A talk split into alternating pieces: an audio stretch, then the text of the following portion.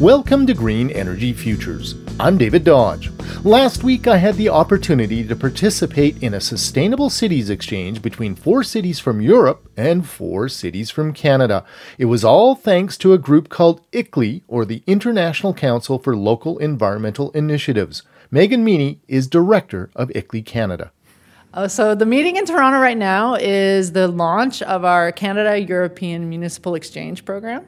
And so we've got a group of four, um, four cities from Europe, four cities from Canada that each have put together a delegation of five people to exchange on matters of urban sustainability policy.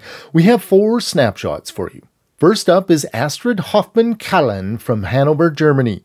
This small German city took the last bit of empty land they had and developed a sustainable community, just like Edmonton is looking to do at the old downtown airport.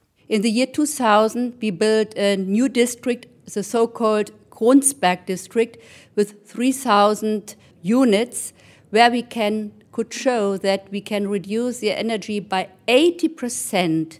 It's got 15,000 people, two cogeneration plants, three wind turbines, 32 passive houses, and more solar than you can shake a stick at.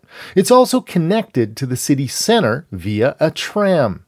Next up is Kerli Kursama of the Stockholm Environment Institute in Tallinn, the capital of Estonia. As she explains, Tallinn has signed on to the Covenant of Mayors in Europe to reduce energy use and emissions. So from 2007 till 2020, we have to increase our renewable energy sources by 20% and we have to reduce our energy consumption 20%, and we have to reduce the CO2 emissions by 20%. One innovative thing that Tallinn did was to provide free public transit use, which decreased car use by 15%. In the ICLEI World Cities project, European cities are paired with Canadian cities. Tallinn's partner is Halifax, Nova Scotia.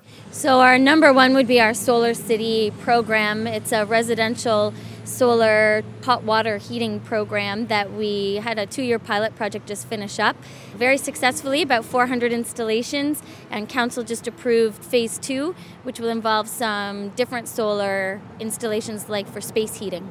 That's Shannon Miedema from the Halifax Regional Municipality. Halifax also has a very cool and unique district cooling project. Yeah, that's called our Alderney 5 geothermal system, and it's on the Dartmouth side of the Halifax Harbor.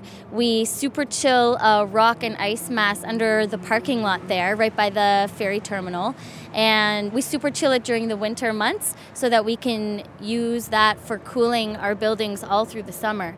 The $3.6 million district cooling project is expected to save $350,000 a year in energy costs. Lastly, we go to Ottawa, Canada, and meet David Chernushenko, a city councillor whose goal is getting Ottawa to go 100% renewable energy by 2050. Well, in short, what it means is getting serious. When you set yourself a target that's 100%, that's a holy smokes moment of you what?